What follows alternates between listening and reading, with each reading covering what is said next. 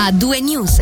In apertura abbiamo il principio di annegamento verificatosi oggi pomeriggio, poco dopo le 14 all'Ave Artezzo, nella zona Ponte dei Saldi. A comunicarlo la polizia cantonale, secondo la quale un 33enne della provincia di Milano si è immerso nel fiume, eh, riuscendo a riemergere solo grazie all'intervento di un altro bagnante che lo ha riportato a riva. Sul posto sono intervenuti agenti della polizia cantonale, i soccorritori del Salva e della Rega che hanno cercato di rianimare l'uomo procedendo al trasporto d'emergenza emergenza in elicottero in ospedale. In base ad una prima valutazione medica, il 33enne versa in gravi condizioni tali da metterne in pericolo la vita.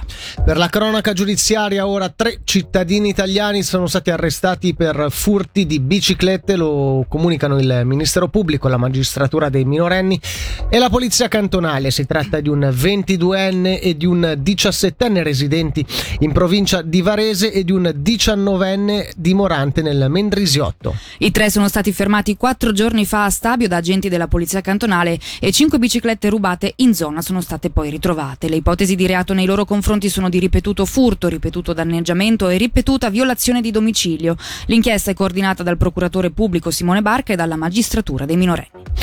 Ora la politica. Avanti con Ticino e Lavoro hanno presentato le liste per le elezioni federali. Amalia Mirante sarà candidata unica agli stati, mentre al nazionale, oltre all'ex eh, socialista, si candidano eh, Giovanni Albertini, Davide Buzzi, Bruno Cereghetti, Patrizia Gaggero, Matteo Muschietti, Luca Paltenghi ed Evaristo Roncelli.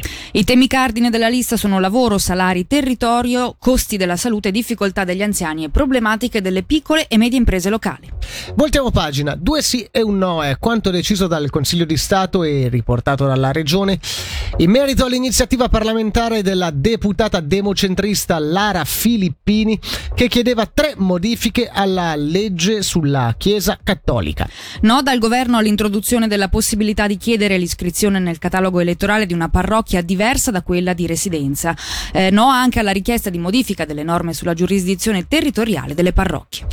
Sostenuta invece la proposta di attribuire alla Commissione di ricorso indipendente contro le decisioni degli organi parrocchiali tutte le contestazioni derivanti dalle decisioni di diocesi, parrocchie, istituzioni ed enti ecclesiastici. Cambiamo argomento, si sono conclusi nei giorni scorsi i lavori di scavo del cunicolo di accesso alla zona rocciosa che ha creato particolari problemi a sud del massiccio, del, massiccio del San Gottardo. Lungo circa 5 km lo scavo di questo cunicolo è necessario per superare la zona definita dagli esperti come geologicamente disturbata nell'ambito della realizzazione del secondo tunnel della galleria. Nel complesso sono stati estratti circa 211.000 metri cubi di roccia che corrispondono ad un peso totale di 530.000 tonnellate.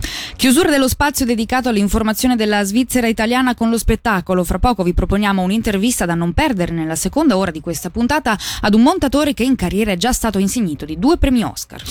È nato a Catania, ma prima di sfondare a Hollywood lavorando, scusate, a film come Black Hawk Down e Il Gladiatore, è cresciuto in Svizzera e ha legame speciale con Locarno. Il riferimento è a Pietro Scalia che al Locarno Film Festival in questa edizione ha ricevuto il Vision Award. Qui un assaggio dell'intervista realizzata da Fabrizio Coli. Beh, Locarno, ho sempre amato Locarno perché anche come spettatore venendo qua, sai, sperando che un giorno avrò il mio film in Piazza Grande, sai, il cuore di questa città, ma anche l'amore de, del pubblico, sei sempre stato un punto di riferimento, sempre un sogno, no? E sono venuto tanti anni fa dopo JFK, dopo il premio Oscar, ma è bellissimo, guarda, è proprio un bellissimo posto, però finalmente l'altra sera sono andato in Piazza Grande, ho visto, eh, veramente ma grande effetto, bello. Puntiamo ora i riflettori sulla rotonda del Locarno Film Festival che nell'edizione di quest'anno sta riscuotendo un enorme successo.